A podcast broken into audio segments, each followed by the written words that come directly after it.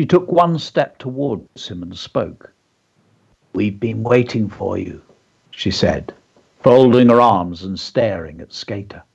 Frowning, he stepped towards her. She looked kind enough, but inside he felt frantic. Where was he? Who was she? As he was about to speak, a dark shadow fell across them. Look out! she yelled, grabbing his arm. They both ducked as something massive swooped overhead. It was the last thing that Skater had ever expected to see. Was that what I think it was? He snapped back.